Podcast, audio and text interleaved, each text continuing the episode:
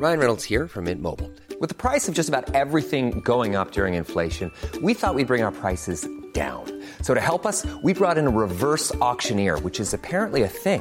Mint Mobile unlimited premium wireless. Ready to get 30, 30, bit to get 30, bit to get 20, 20, 20, bit to get 20, 20, bit to get 15, 15, 15, 15 just 15 bucks a month. So, Give it a try at mintmobile.com slash switch. $45 upfront for three months plus taxes and fees. Promo for new customers for limited time. Unlimited more than 40 gigabytes per month. Slows. Full terms at mintmobile.com.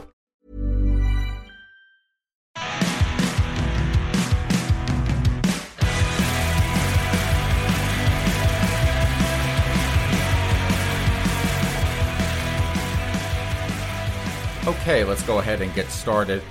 Hello, ladies and gentlemen, and welcome to today's podcast of The Miller Frost Show. I am your host, Miller Frost, and I am here, as always, with my fake black friend, white boy Malcolm X. And I hope everyone is having a good weekend so far. It's been, I don't know, it's been a crazy couple days uh, since they um, stormed the Capitol, so to speak, or however they want to portray that in the media, but we're not here to talk about that, not really, because, as I always say, we're here to laugh and have fun, and there's nothing to laugh at and no fun there. And before we get started, just a couple of things, and and yes, I am going to confess. First off, um, how do I put this?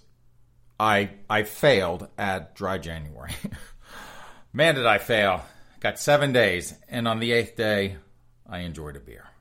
I have to say, though, I did make it seven full days. And there is something to be said for having a, you know, after a long week, cracking open a beer or two, maybe even three.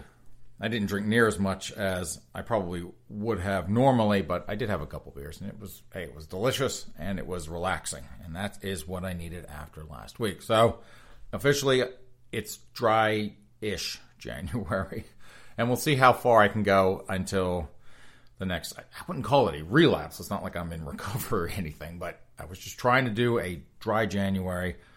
But you know, life happens, and that's the way it is. Uh, the other thing is, I know that we are playing around with some settings on the podcast, just trying to tweak tweak some things, and we thought we had tested it, and we thought everything was fine, and we we you know, we were doing a lot of recording and just making sure that the changes we made sounded fine. But apparently, I think Wednesday's podcast just did not sounded a little off to me, to be frank with you. But hopefully, we have resolved that issue and it all sounds fine this time around. The content notwithstanding, and just to let everyone here know, we're going to be making some upgrades. And when I, when I got into this, I you know I didn't go out and buy like a three thousand dollar microphone and, and do the whole big massive setup at first. I just wanted to kind of you know get get my sea legs in so to speak and just see how things were going and see if it was something I was going to be committed to for the long term and it looks like that is going to be the case so we have um, ordered already some some new upgrades for our our broadcast studio here and and hopefully that will be reflected in I'd like to say higher quality production values but we'll we will see uh, excited to have those, and I think the microphone gets in like tomorrow or Tuesday, but I've got to wait on some other other things that we because we're not plugging the microphone directly into the computer anymore. We're plugging it into something else. I don't know. Uh, White Boy Malcolm X is managing that that part of it. I made him do all the research, so we're hopefully have that live uh, a week from today. I'm hoping if if we can get everything all the everything worked out and we can figure out how everything is supposed to work there. So that is some good news, even though I failed at dry January, and I'm not sure if last Wednesday's broadcast was as technically proficient as it should have been. Things are going to get better, and God, do they ever need to. And so let's go ahead and dig in. Yes, White Boy Malcolm X, gay is at the front, and Smoking Gun is at the back end of the show, and it is an actually pretty good smoking. It's not Bud like Mike, but uh, don't get me wrong, but Nothing is Bud like Mike, but it's pretty good, I have to say.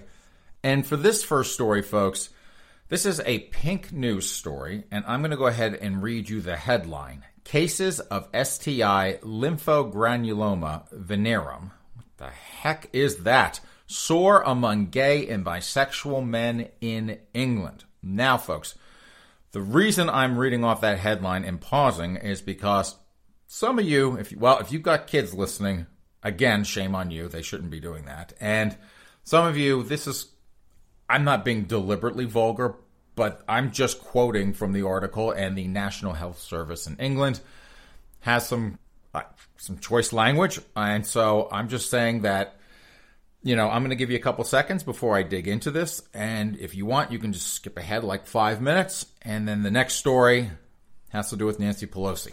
So if you like hit skip, skip, skip, and then you hear Pelosi, then you know you're safe.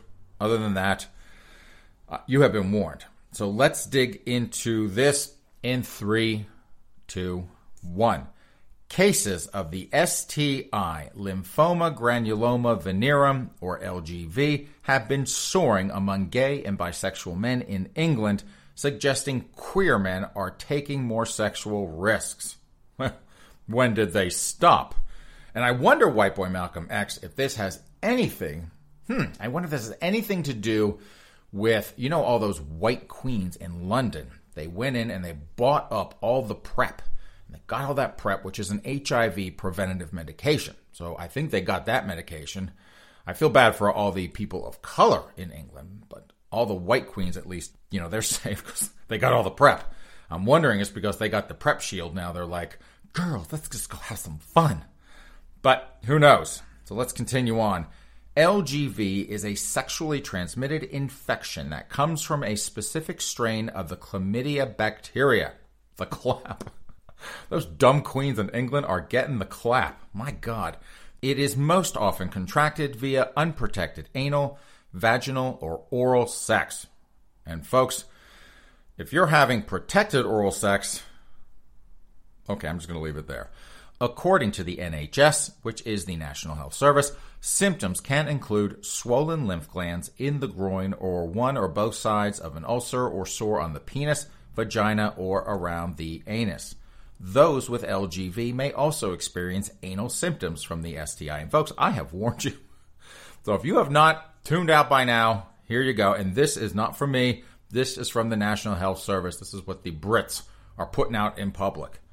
Anyway, let's restart that sentence. Those with LGV may also experience anal symptoms from the STI, including blood or pus from the anus on underwear or after using toilet paper, pain in the anal area when pooing. And yes, folks, that is an official term from the National Health Service pooing or having receptive anal sex, constipation, or loose poos when trying to open the bowels, or a feeling of incomplete emptying after opening the bowels. So that White Boy Malcolm X, I guess, is an official term. It's not a it's not a crap or a dump or dropping the kids off at the pool. It is a poo in in Great Britain, formerly Great Britain. A recent report published by Public Health England showed that LGV diagnoses were at a record high in 2019, and almost all of those cases, or 98%, were gay and bisexual men. And what do we say about bisexuals? They will do anyone. There has been a steady, no wonder they're catching the clap. There has been a steady increase in cases since 2017. Although the STI has historically been associated with queer men who are HIV positive, talk about adding insult to injury, white boy Malcolm X. You already got the HIV, and now you got the clap. According to HIV AIDS charity NAM, the number of HIV negative men or those who do not know their status who have been diagnosed with LGV has increased fivefold since 2013. The report authors attribute this increase to a mixing of sexual networks. God. You girls, as progress has been made in preventing HIV transmission, and I'm assuming White Boy Malcolm X, when they talk about mixing of sexual networks, they're talking about like those those sex orgies we were reporting on in Brussels, the legs in the airport. you girls over there need to behave. They wrote, the increase may reflect greater mixing between sexual networks as HIV interventions improve. This may indicate that increased access to HIV prevention is altering sexual risk behavior. Like I said, those queens in England got the PrEP. Those white queens, thank you, White Boy Malcolm X, they got the PrEP and now they're fooling around more and then they're catching the clap. Findings of this report cement the need for continued use of targeted control interventions, including increased health promotion and testing in populations with higher rates of LGV, that's you, Queens, as well as the opportunity to review national guidelines. So, folks, I mean, I don't know what to say about this. I mean, there's nothing new here. I mean, everyone knows that you know with HIV. I mean, like like I've said a number of times, HIV when I was coming of age in my early 20s would kill you. It killed a lot of people, and now it is it has gone from that all the way to the other side. And for most people, the vast majority of people, it's just a pill a day. So there is no incentive to modify behavior because it's oops, I got HIV, where's my pill? That's all you have to do. It's like popping an aspirin every morning. And with the clap, I don't know, I've never had the clap. I think what is it, uh, herpes you can't get rid of. But I think for like syphilis and gonorrhea and chlamydia, you can just get a shot and which I don't know how much fun that is, but you can still get a shot and away it goes. So I mean, look at the HIV infection rate with millennials, and that'll tell you exactly exactly how people view HIV. Eh, no big deal. There you go. You girls in England are having way too much fun, apparently. This is a story from The Hill, and it's about our dear friend Grandma Pelosi. Pelosi says rioters chose their whiteness over democracy. House Speaker. And folks, I generally don't talk politics. I'm not going to dig too much into that. Uh, what happened Wednesday and the aftermath a little bit. I've got a, a story or two. We'll kind of dance along the edge. I'm not going to dig in for an in depth analysis. The only reason I printed this story is because Nancy Pelosi is dragging race into this. But what have I said pretty much every podcast? Everything these days is about race. House Speaker Nancy Pelosi, the Crypt Keeper, said Saturday that rioters who took part in the breach of the U.S. Capitol on Wednesday chose their whiteness over democracy. The Associated Press first reported her remarks, which she made during an online video meeting with constituents in San Francisco. White boy Malcolm X, can you imagine what kind of Star Wars bar that was? That Zoom call between the Crypt Keeper Nancy Pelosi and those freaks in San Francisco. The comments came after Pelosi acknowledged the number of people who died of COVID 19 on Wednesday and Thursday, both of which were records for single day coronavirus deaths in the United States. On Wednesday, a mob of President Trump supporters violently attacked the Capitol building while Congress, including the Speaker, were in the process of certifying President elect Joe Biden's Electoral College win. The protesters sought to halt the certification of the election results after Trump encouraged his supporters to march on the Capitol. Pelosi acknowledged that many of those who died were people of color, which the Centers for Disease Control and Prevention has said are more likely to succumb to COVID 19. Well, Nancy, you know, they are offering all those BIPOC people the vaccine. So this stops. But guess what? They don't trust Whitey and they don't want it. So they don't want it. First responders don't want it. Nobody wants this damn thing. They're they're sneaking into nursing homes and giving them to them. But if they're senile, they don't know what they're getting anyway. They're like, oh, just a little, you know, pick me up shot. Pelosi then shifted to January 6th, which she remarked is the Feast of the Epiphany, a feast holiday celebrated widely among Christians after Christmas that is often referred to as Three Kings Day. I thought it was going to be an epiphany for those who were in opposition of our democracy to see the light, Pelosi said. Instead, it was an epiphany for the world to see that there are people in our country, led by this president for the moment, who have chosen their whiteness over democracy. That's what this is about. This cannot be exaggerated. Well, honey, you are giving it a damn good try. Not only the complicity, the instigation of the President of the United States must and will be addressed, Pelosi finished. It's only a number of days now before we inaugurate a new president. So there you go, folks. Nancy Pelosi is dragging race into into last Wednesday and to COVID once more. Because I guess that tune is not done being sung. I just that they just refuse to acknowledge the record minority support that Donald Trump got. Huge inroads to the black community, the Hispanic community, the LGBTQ plus community, all sorts of those BIPOC people voted for Trump. I guess they are more self-loathing than than I am, but um, yeah, there you go, honey. You you keep singing that tune. I guess we only have to put up with her for another Two years, and then she can go retire to San Francisco with her overpriced refrigerator and stuff her stupid plastic surgery stretched face with more ice cream. This is a follow up story from The Wrap. And, you know, with, I guess, real teachers not being in the news, we can have to report on a fake teacher having sex with an underage boy. And here's the headline Why a Teacher, and a teacher is the name of the show. Why a Teacher star Kate Mara said there really won't be a season two, even if she wants it. So I guess she enjoyed whatever sex scenes they had between her and that boy. Goodness. And this is about, well, one of the things we like to have fun with is reporting on all the number of teachers that just bang all their high school students. It's just kind of interesting to me. It's just kind of hilarious. I mean, it's just it's it's everywhere. It is it is nonstop every week for weeks. And uh, we had we had story after story after story. And so we also had a story about Kate Mara, and when they were putting this whole show together, she was talking about how fascinating it was. And they actually put a Google Alerts on, and she was just flabbergasted at the number of these stories pouring forth. And apparently, she liked it enough that she wants to um, do it again. But let's find out a little bit more about that. The FX on Hulu limited series A Teacher concluded its 10 episode run. Oh, this has spoilers in it, folks. I haven't actually watched the show and I really don't care to. But if you don't want to, if you don't want to get spoiled, if you're like, man, I would really love to see a, a 10, 10 part series on how a teacher seduces a boy. this is probably your show, but just I would just skip ahead a couple minutes and um, you won't have to learn about the end.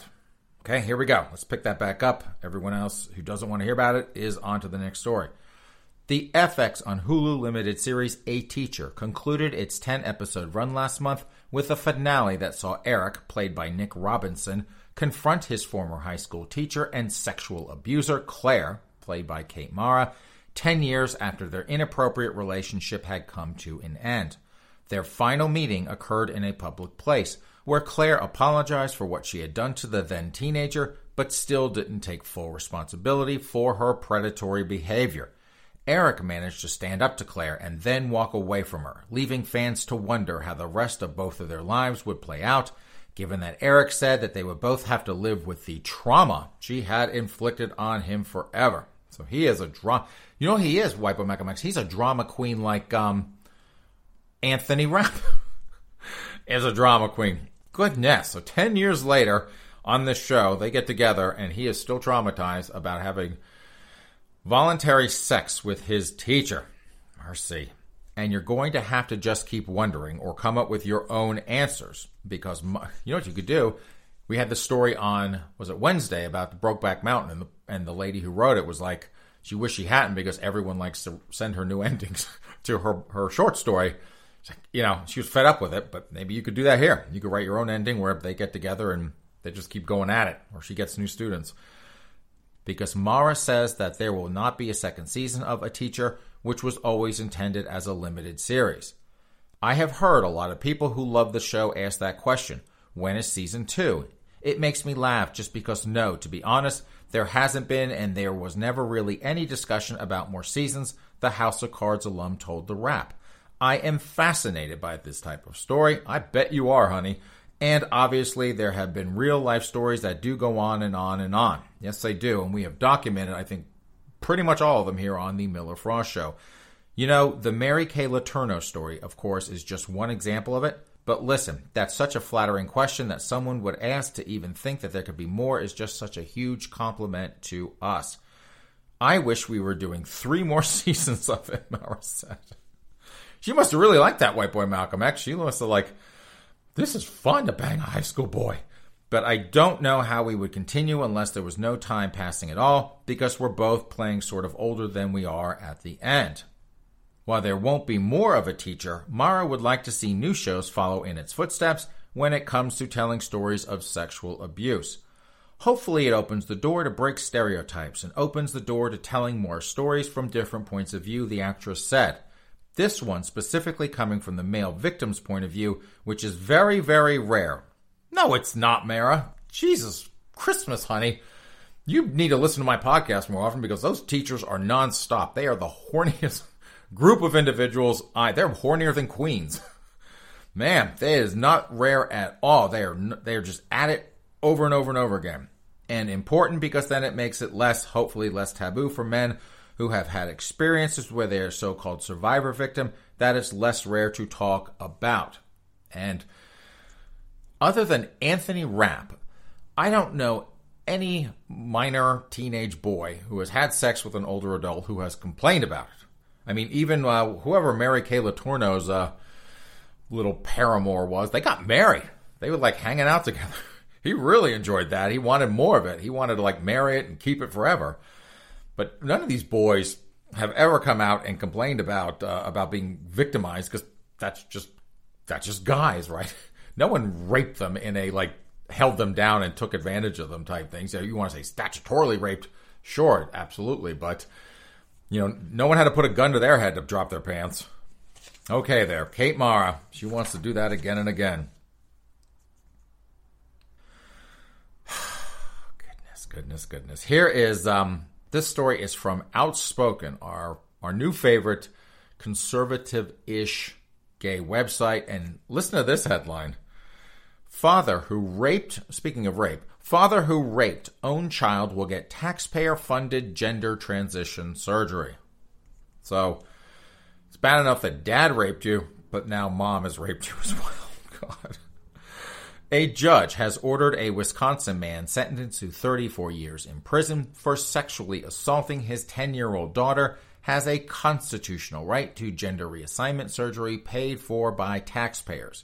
Mark Allen Campbell, 49, who identifies as transgender and now goes by the name Nicole Rose Campbell. That is that's an interesting name, has been allowed to dress in women's clothing and wear makeup at the Racine Correctional Institute, a men's prison where Campbell has been housed since being incarcerated. Can, can you see that white boy Malcolm X? He's got like a sundress on, he's got some lipstick and some eyeliner. He's just swishing through prison. God. Since being incarcerated, Campbell has also been provided with taxpayer funded hormone replacement therapy and counseling according to the post millennial. Court documents from 2010 show Campbell was charged with first degree sexual assault of a child, incest, exposing a child to harmful material, and causing a child to view or listen to sexual activity. Campbell pled guilty to first degree sexual assault of a child. According to records, Campbell's daughter told authorities that her father had sex with her, masturbated in front of her, used various sexual toys with her, and exposed her to DVD and video porn movies and magazines. Since 2013, Campbell has requested gender reassignment surgery, but has been denied. In 2016, the inmate filed a lawsuit claiming a violation of Eighth Amendment rights by the Department of Corrections. Uh, can you imagine, folks, what the founders are thinking right now? The well, they're racist anyway, but the racist founders of our country who wrote our Constitution and the amendments, what they must think of the perverted use of the Eighth Amendment to force Wisconsin taxpayers to turn rapey Mark Allen Campbell into rapey Nicole Rose Campbell. Anyway, let's pick that back up. In 2016, the inmate filed a lawsuit claiming a violation of Eighth Amendment rights by the Department of Corrections, alleging the department was indifferent to Campbell's medical needs and that Campbell was forced to suffer cruel and unusual punishment as a result of being refused the drastic body modification surgery. Chad Felix Greene of the Post Millennial. I love this guy. Not a, like a lustful way. I just he, he's an amazing writer. He's on um, he's on Twitter for now, I guess, and he's on um, he's on Parler uh, for now, I guess. we'll get into that in a little bit, but he does some amazing work. He's a he's a fantastic uh, young writer, and um, I love reading his stuff. Anyway, Chad Felix Greene of the Post Millennial reports in 2016 since the DOC had provided Campbell with hormone therapy, Judge Diane Sykes argued there was no way for them to anticipate the medical care being insufficient in resolving the inmate's distress, certainly not to the degree of violating Campbell's constitutional rights.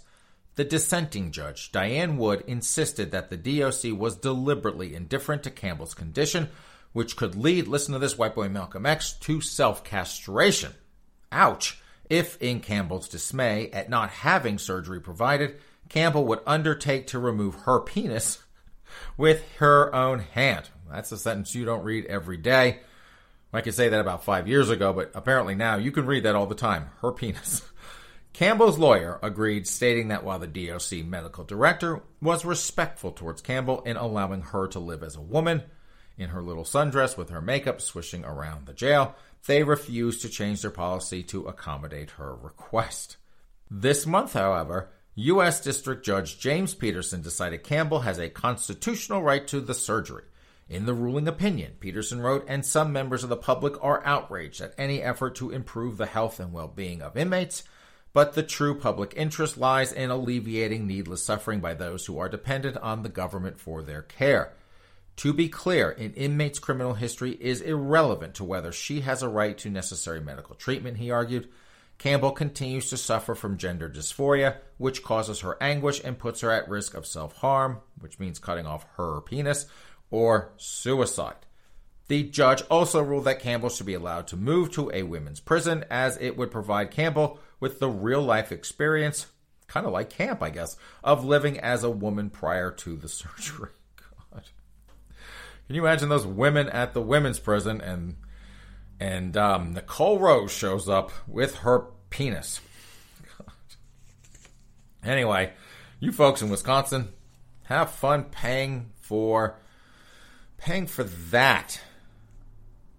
This story is from the Federalist, and it kind of has to do with this, you know, what's going on with this deplatforming of Parler.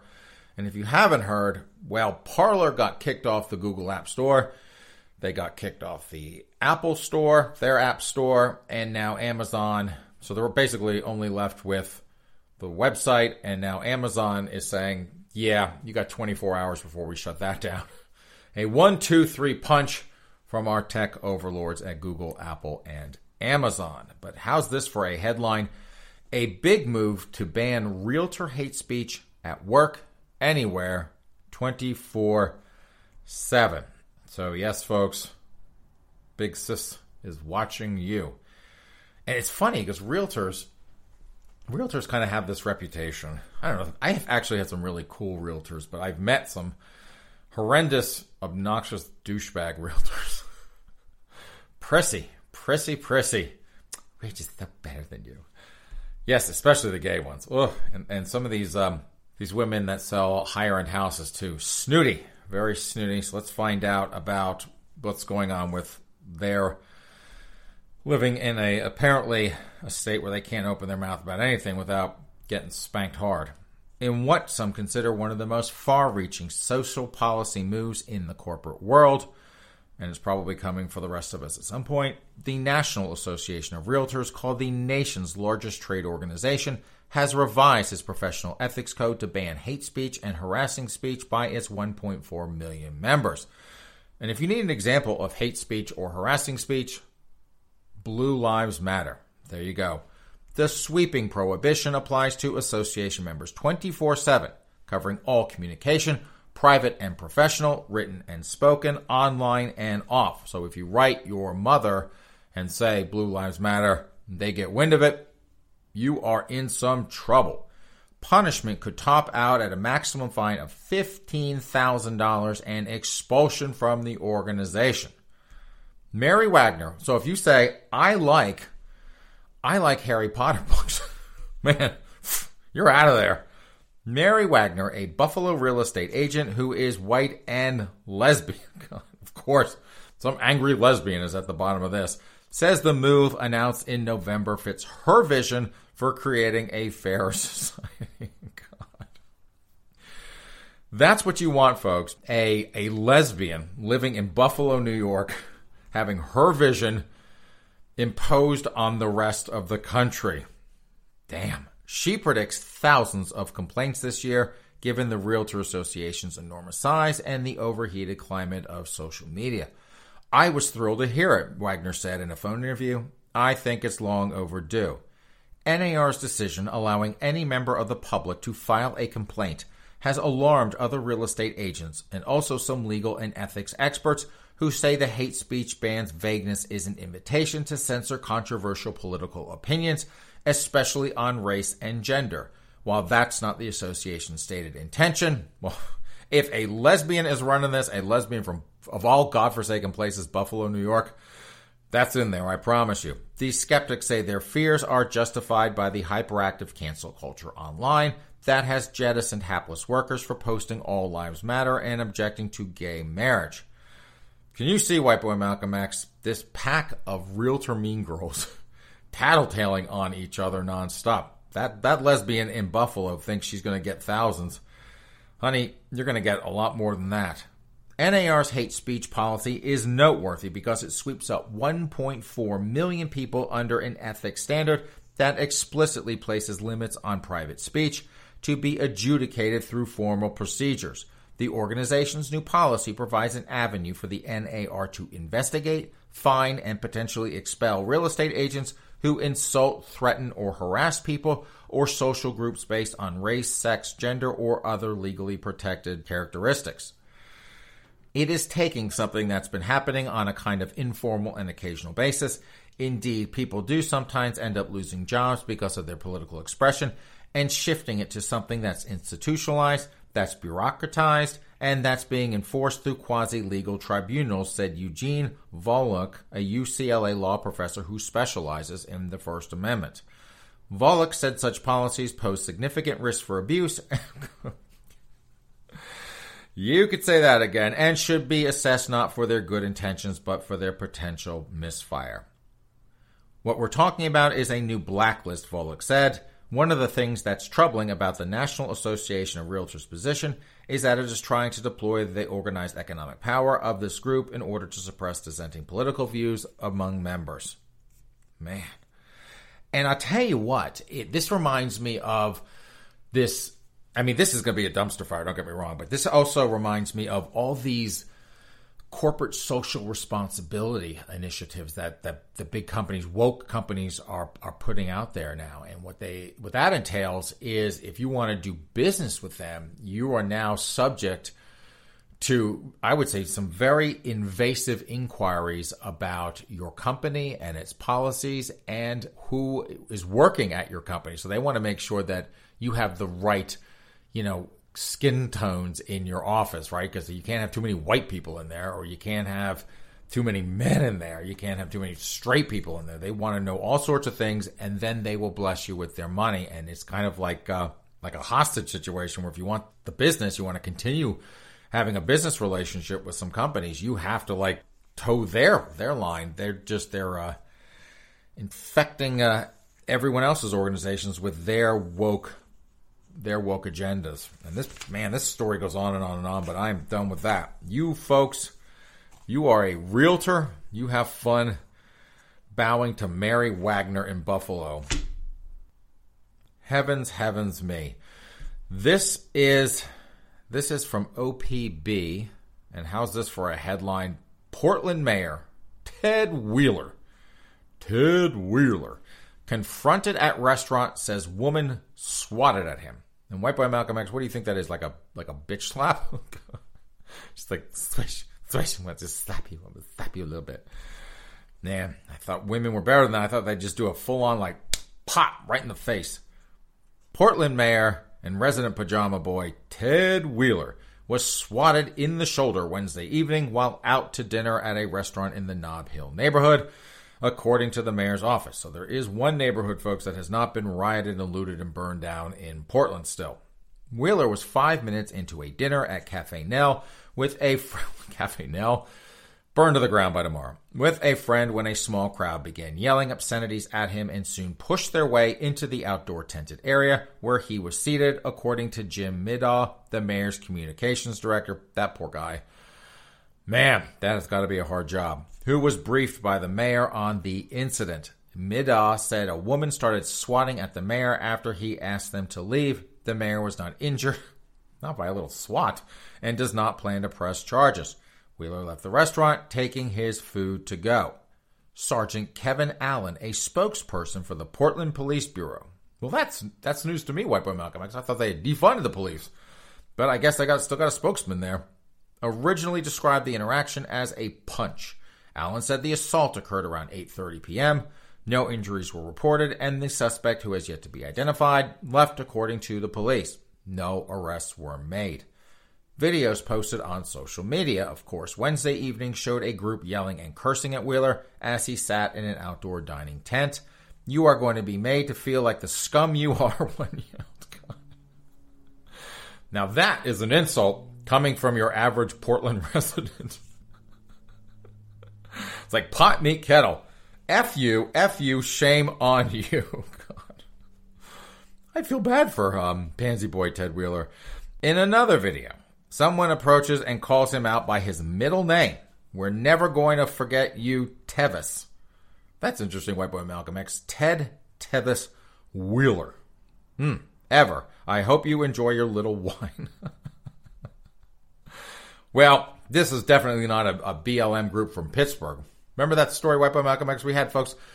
That's why I had to come on the podcast and apologize because I was of the assumption that BLM was no, full of nothing but hysterical white women and their dopey boyfriends, you know, the, the hanging on just to get laid. They're just following around. Okay, dear, I'll, I'll go right with you if you if you promise to give me a blowjob. And that's what I thought. That's what BLM was because every time you see in the news, there's a bunch of hysterical white women running around, millennial white women uh, running around uh, and smashing things up. But in Pittsburgh, they were actually black people in Black Lives Matter, and they were harassing outdoor diners. And that one chick walked up and took that woman's drink and consumed it and left. and so I'm surprised that they didn't take his wine from him and, and, and enjoy that. But I guess they're a little different out there in Portland. Wheeler tells his accosters they need to grow up and then asks them to leave. Man, like I said, I do I do feel sorry for that feckless pajama boy.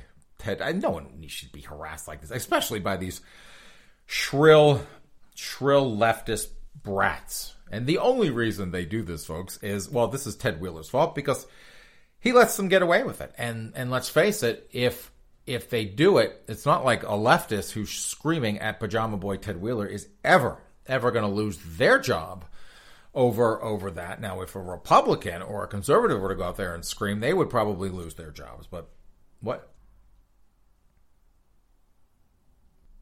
Yes, I guess. Good point, White Boy Malcolm X.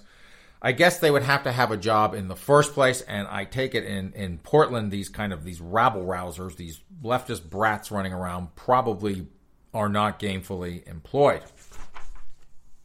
Well, you have fun out there. Please, folks, you can laugh at, at stupid Ted Wheeler, but don't swat him on the shoulder.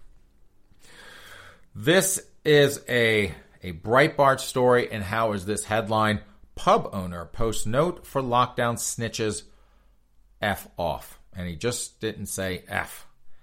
A pub landlord visited by police after an anonymous snitch. So, yes, folks, COVID Karen is alive and well in Great Britain, wrongly informed on him for a supposed lockdown breach, posted a message on the village hall advising locals that the person involved should F off.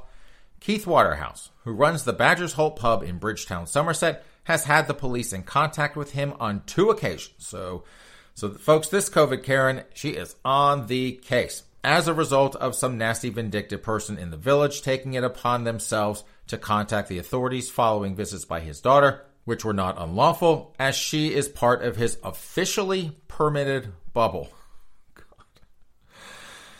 Man, oh man. I wonder, because we just had our first article about people getting the clap in Britain. I wonder what kind of officially permitted bubble they got. They're catching the clap. this one, he can't even have his daughter in there. Or I guess he can, and someone's snitching on him. Officers contacted me and I explained that she was allowed to come here because she's a single parent and she's allowed to do it, Mr. Waterhouse told the Plymouth Herald. Now she's back here to live at the moment, and again, she's allowed to as a single parent with small children. It's totally within the COVID 19 rules. Somebody here has contacted the police, so they have had to come all the way from Minehead to see me, the publican explained, prompting him to post a decidedly robust message on Bridgetown Village Hall. And here is the message, folks. Dear Village, whoever the nasty, vindictive bitch is that reports me to the police for a completely ink, so he knows it's a COVID Karen. he knows it. Anyway, that reports me to the police for a completely incorrect breach of COVID rules have the bollocks to talk to me first and find out the truth. And secondly, oh, just F off. And he signed it, Keith at the pub. you tell him, Keith. I've not done anything to anyone, so I don't know why they're like that and why they have to make an attitude and do something like this, the pub landlord said in frustration. They should have asked what the situation is first. I'm here all the time. I'm happy to tell people what the situation is. But instead, someone has got in touch with the police. I don't need this. He he added, man, similar behavior has been seen elsewhere in the British family of nations too, with a police website for people to inform on their neighbors in New Zealand proving so popular that it crashed. God. You people need to find better hobbies. Man, a nation of tattletales. You got a couple of nations of tattletales. Reminds me of that story we had on on those folks in Connecticut. And Connecticut is like everyone knows the omerta of, of the, the mafia because that, that is a state run by the mafia.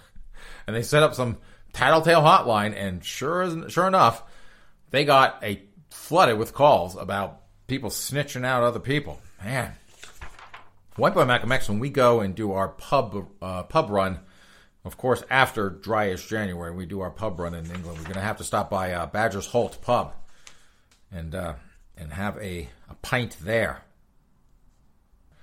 This is a New York Post story. White Boy Malcolm X. Before I even read this headline, I have to say, sir, everyone is getting in on your action. Everyone thinks they're fake something else. I mean, you are openly and honestly a fake black person, but these folks just keep getting busted. They they think that because um, you're like you're fake black, but these folks are like they're trying to sell it as, as real. How's this for a headline? Human rights attorney accused of posing as Latina for years. Man, another one. Another one has gotten caught, white by Malcolm X. Another fake minority.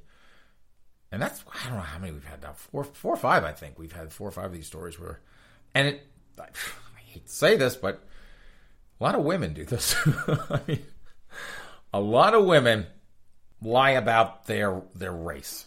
I don't know. I, don't, I haven't seen a lot of men do it. I don't know if a man can pull off. Well, except for you, white boy Malcolm X, you can pull off that you're fake black, but I don't.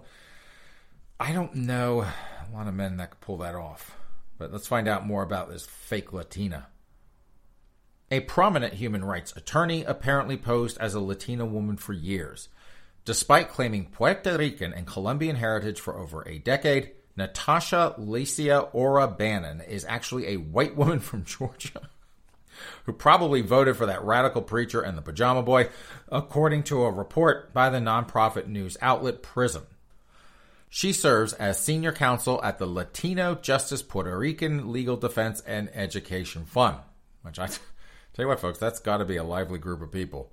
Records obtained by the site say Bannon's family arrived in the United States from Ireland, Italy, and Russia. On Monday, Bannon, 43, clarified that she's white in response to the report. I am racially white and have always said that. However, my cultural identity, so I guess white boy Malcolm X, if I'm understanding that real quick, you can get to pick your race. I mean, we know, folks, that you get to pick your gender, and there are seven of those. Uh, you can pick your sexual identity, and there are approximately seven of those as well. So now, white boy Malcolm X, you don't even have to be fake black. You can just say, I am racially white, but my cultural identity is black, and therefore I am black. And I think that's what she's saying here is that that's my identity. So I am, if, you know, if she's as pasty white as they come, and she decides, no, I'm actually of Puerto Rican and Colombian heritage, then okay, okay you just have to roll with it, folks. Just like you got to roll with everything else these days. Anyway, however, my cultural identity was formed as a result of my family, both chosen and chosen for me, and that has always been Latinx, the attorney wrote. So she is definitely white because the only people that use the term Latinx are snooty leftist white people. Because I guarantee you, you go to any barrio, go to go to like the south side of Chicago, and ask a Mexican immigrant if they're Latinx, they're gonna look at you like you're nuts. I'm like, no you know, go up to the Gold Coast. That's where all the dumb white people say, "Oh, Latinx. My maid is Latinx." My identity is my most authentic expression of who I am and how I pay honor to the people who have formed me since I was a child. Bannon also sent an email to Prism saying she's previously identified as white, that her biological origins are Italian, atheist, Jewish, Sephardic. some unknown adopted grandfather, and who knows what else. My biological parents were born in the United States, and I was raised with only one of them, she added. Yet the Colombian family who I grew up with and who were responsible in grand part for raising me, who helped form my character and identity, were from many different ethnic identities and backgrounds. The controversy comes after actor Alec Baldwin's wife, Hilaria Baldwin, was accused of pretending to be Spanish and even faking her accent on national television. She later admitted on Instagram she's actually a white woman from Boston. So she's from up here, white boy Malcolm X.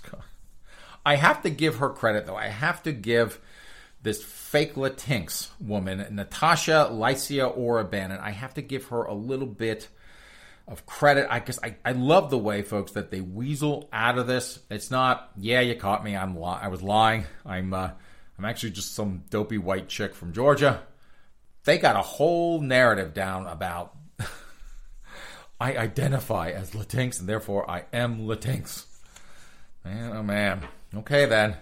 I guess you can identify as all sorts of things. So, White Boy Malcolm X, you are no longer fake black. You can just be black. My black friend, who was actually pasty white. My pasty white friend who identifies as black. There you go. Let's see how many more of those are going to come out of the closet. Racially speaking, of course. This is a story from Zero Hedge, and here is the headline BBC tells people to wear face masks during sex. Which reminds me of that that story we had about that college in St. Olaf, Minnesota. And no, it was not from a Golden Girls episode. So you queens out there, calm down. There's no Golden Girls in this story. But that college was like, you college kids, you horny college kids, you can have all the sex you want, but don't kiss, and you got to wear masks when you're doing the sex. So don't, so you don't catch the COVID. You have to wear the mask. Here's a mask. Don't look at each other in the face. Put your bodies in all sorts of different positions, but don't don't breathe on each other. Give yourself the COVID, but have at it. You kids have fun. Probably hear some condoms and some lube. The BBC has published an article which amplifies advice that people should wear face masks during sex in order to stop the spread of coronavirus.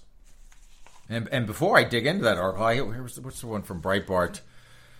They have in Britain apparently these officially permitted bubbles. So I guess if you're having sex, you better be in an officially permitted bubble to do so. The piece titled Sex and COVID What are the Rules in Lockdown?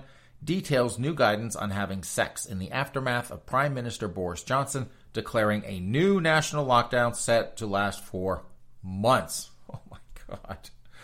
As if it's not depressing to live there. Anyway, now you're going to be stuck inside.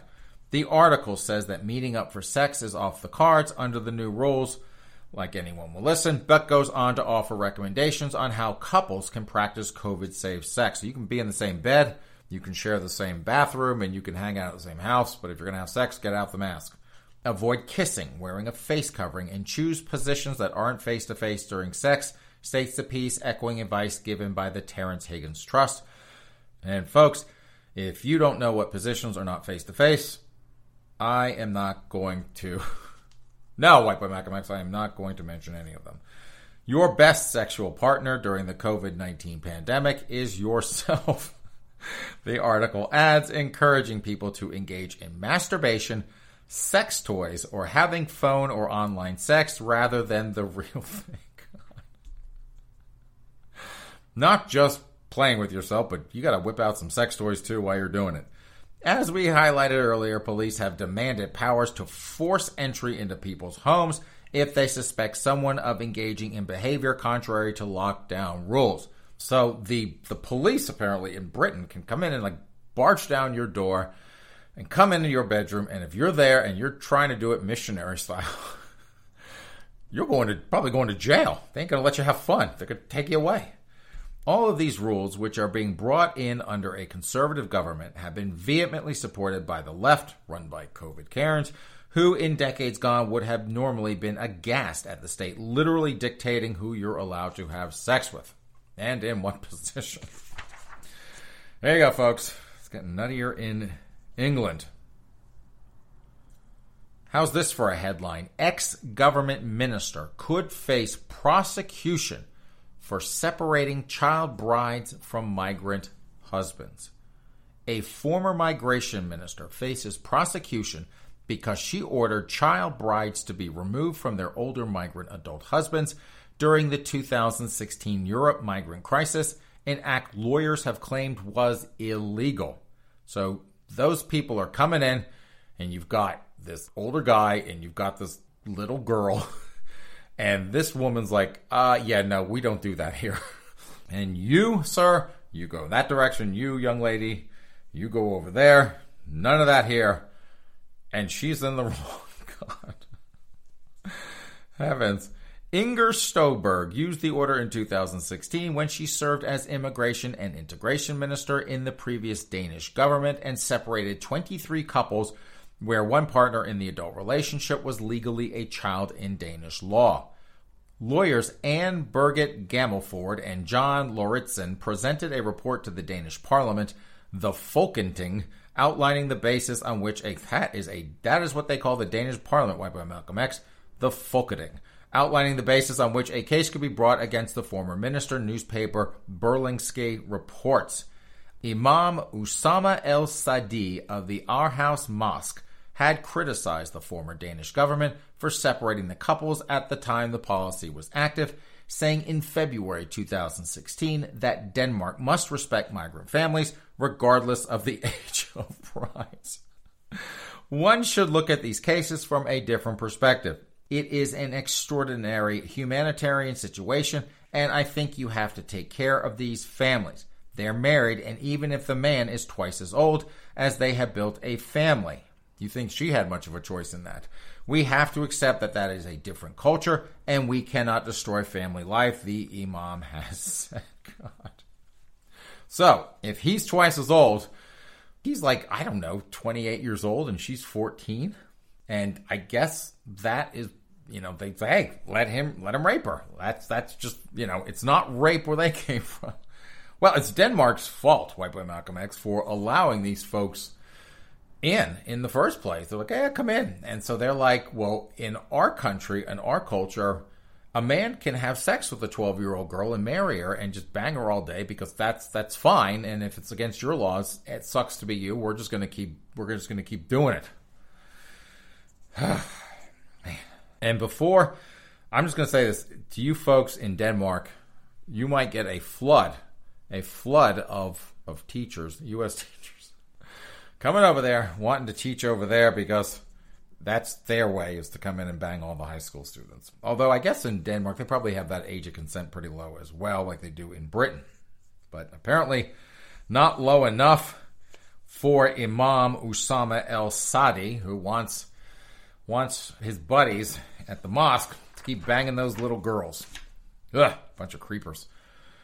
This is a post millennial story Women's Liberation Front releases media style guide to take back language from trans ideologues. I guess, I guess, folks, this is um, this is from the TERFs, as the the trans community loves to refer to these people as TERFs, which is trans exclusionary something, radical feminists. That's that's what those are.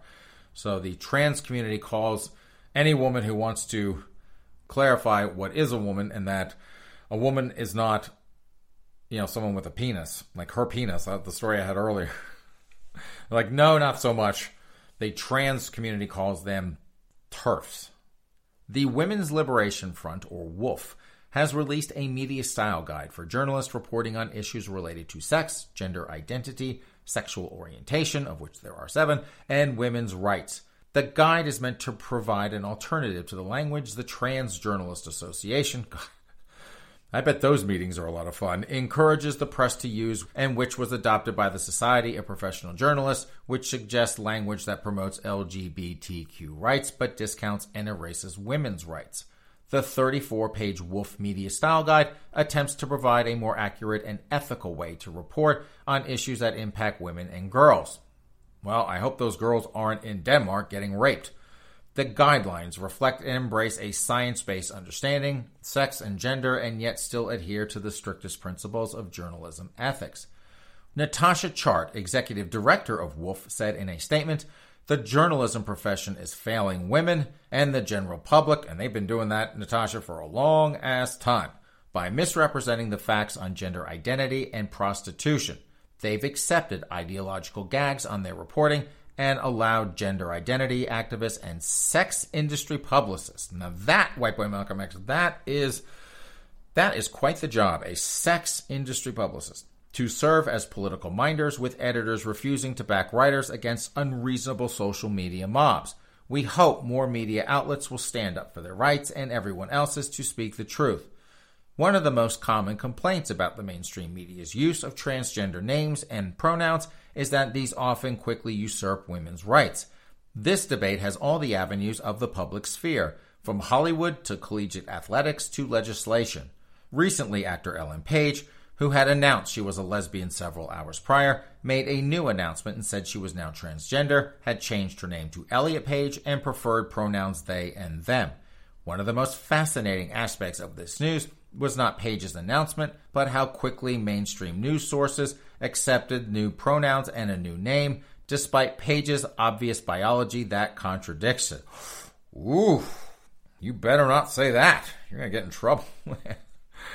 man, oh man, you're not supposed to say that. If if, uh, if Ellen Page wants to call herself Elliot, and even though she's standing there with breasts and a vagina and says that she's a man, you are supposed to say, absolutely, yes, sir several female athletes in Connecticut, and this is something we have talked about on this program a number of times, have sued their local athletics conference to be able to compete as women against only other biological women, as transgender males who are biological male but living as female have tried to compete against them, decreasing the females' odds of winning. Yeah, and those uh, there are a couple of them that are in Connecticut, and they cleaned up and won. I think pretty much every every state award out there.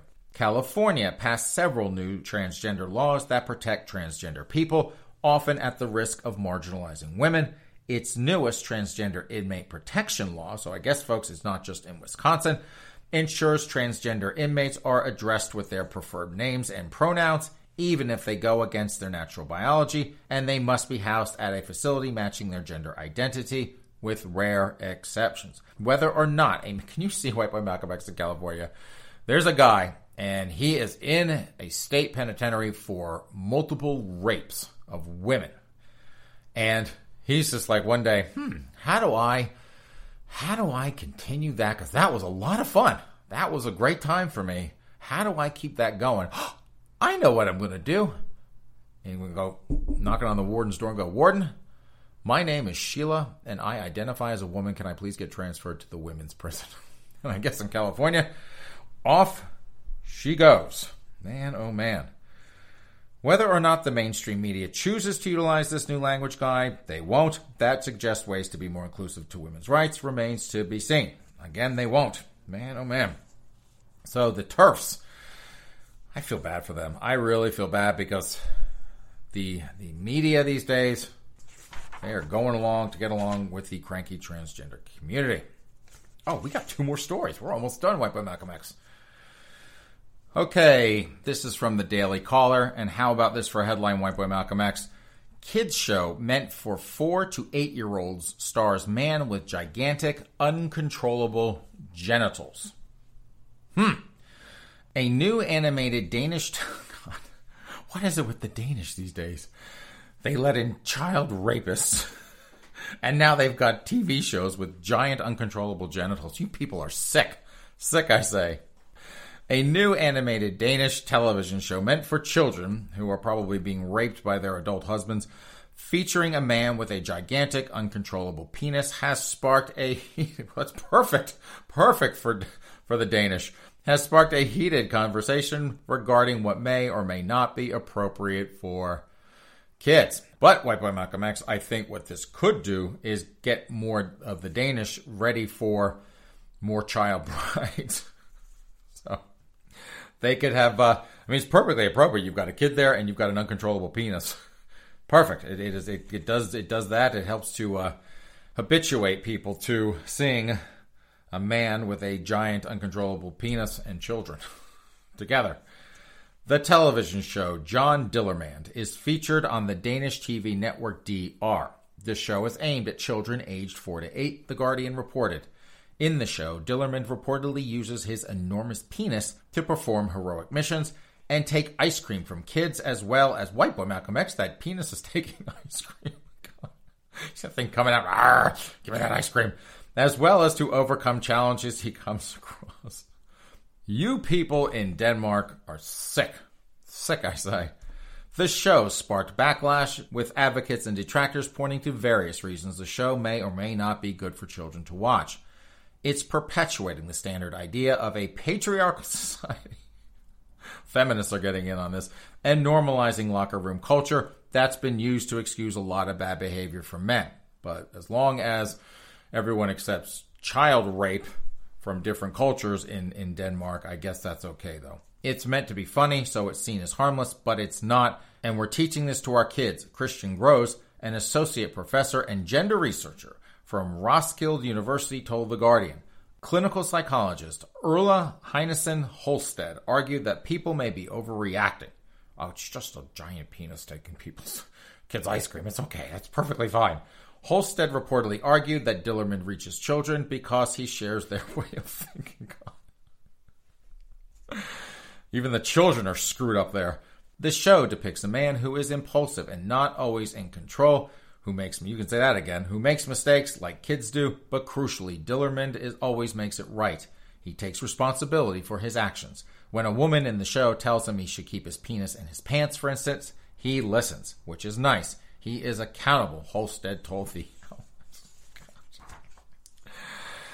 Okay, then, folks. So in Denmark, let's just recap the last couple of, um, of stories.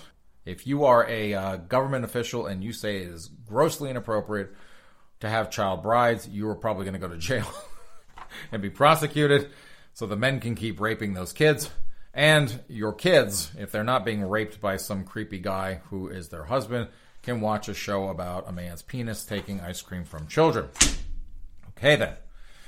And finally, folks, the smoking gun. Here we go. And yes, White Boy Malcolm X, of course it is. It's a smoking gun story from Florida. Florida is back, folks.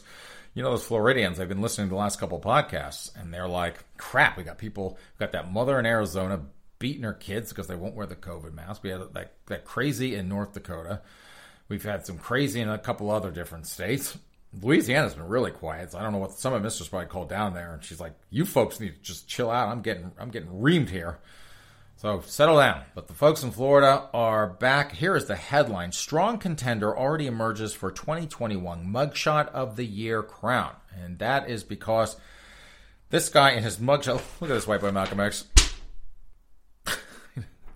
yeah, it's, it's, folks, it's a what do they call it? A snidely whiplash mustache. This guy looks like he had a, a magic marker and he kind of had one of those curly mustaches and it and it drew it on his face.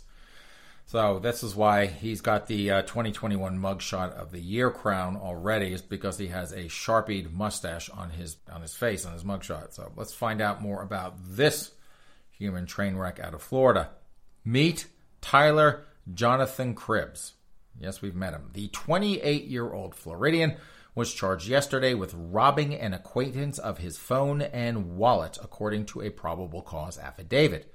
Police allege that Cribbs accosted the victim last month as the man exited his residence in Astor, a community 40 miles west of Daytona Beach. The 37 year old victim told cops that Cribbs reached into his pants pocket hmm, and stole his belongings. So this guy's like just exiting his house. He closes his door, and boom, there is Tyler Jonathan Cribbs there, and he just reaches into this guy's pants. I don't know where this guy's hands were. I guess he's like holding him up, like, oh, I can't believe I'm being accosted like this, and he's just like feeling in his pants. I'll take that, and I'll take. Ooh, what's that? It's certainly not from Denmark because it would be out already. he's just taking his phone, taking his wallet. Heavens. The victim said that Cribbs subsequently threatened to burn his house down. Man, Tyler don't play, and told him that every time he sees him, he is going to take everything he's got.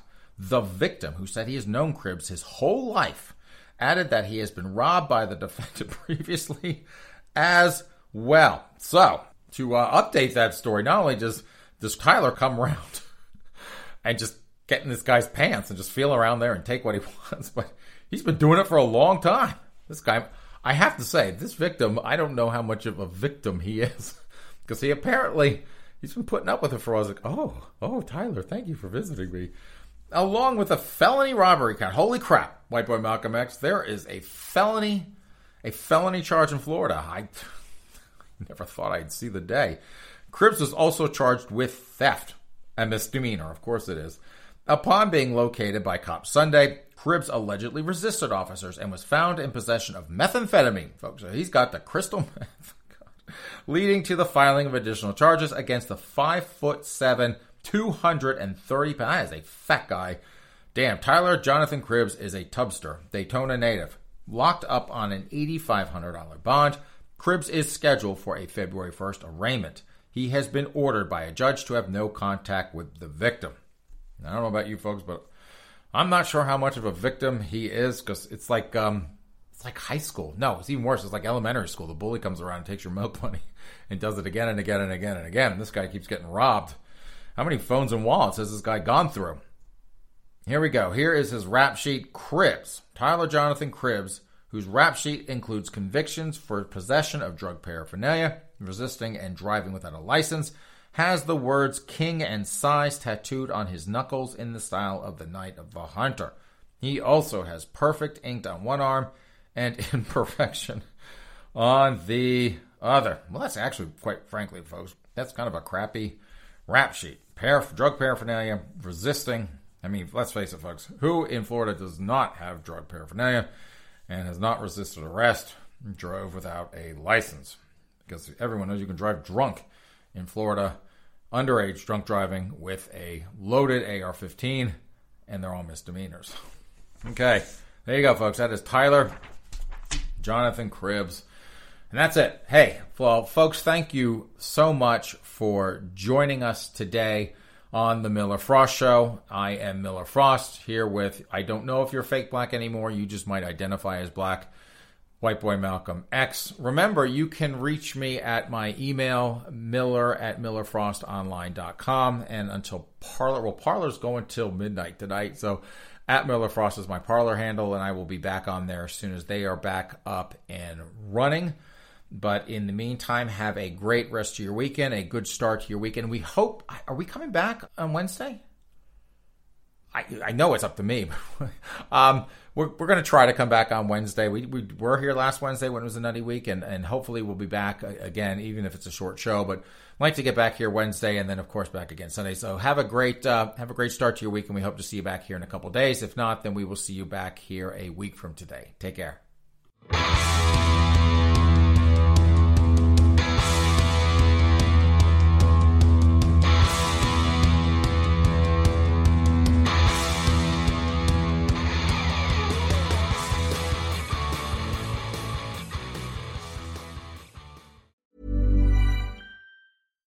When you make decisions for your company, you look for the no brainers. And if you have a lot of mailing to do, stamps.com is the ultimate no brainer. It streamlines your processes to make your business more efficient, which makes you less busy. Mail checks, invoices, legal documents, and everything you need to keep your business running with stamps.com.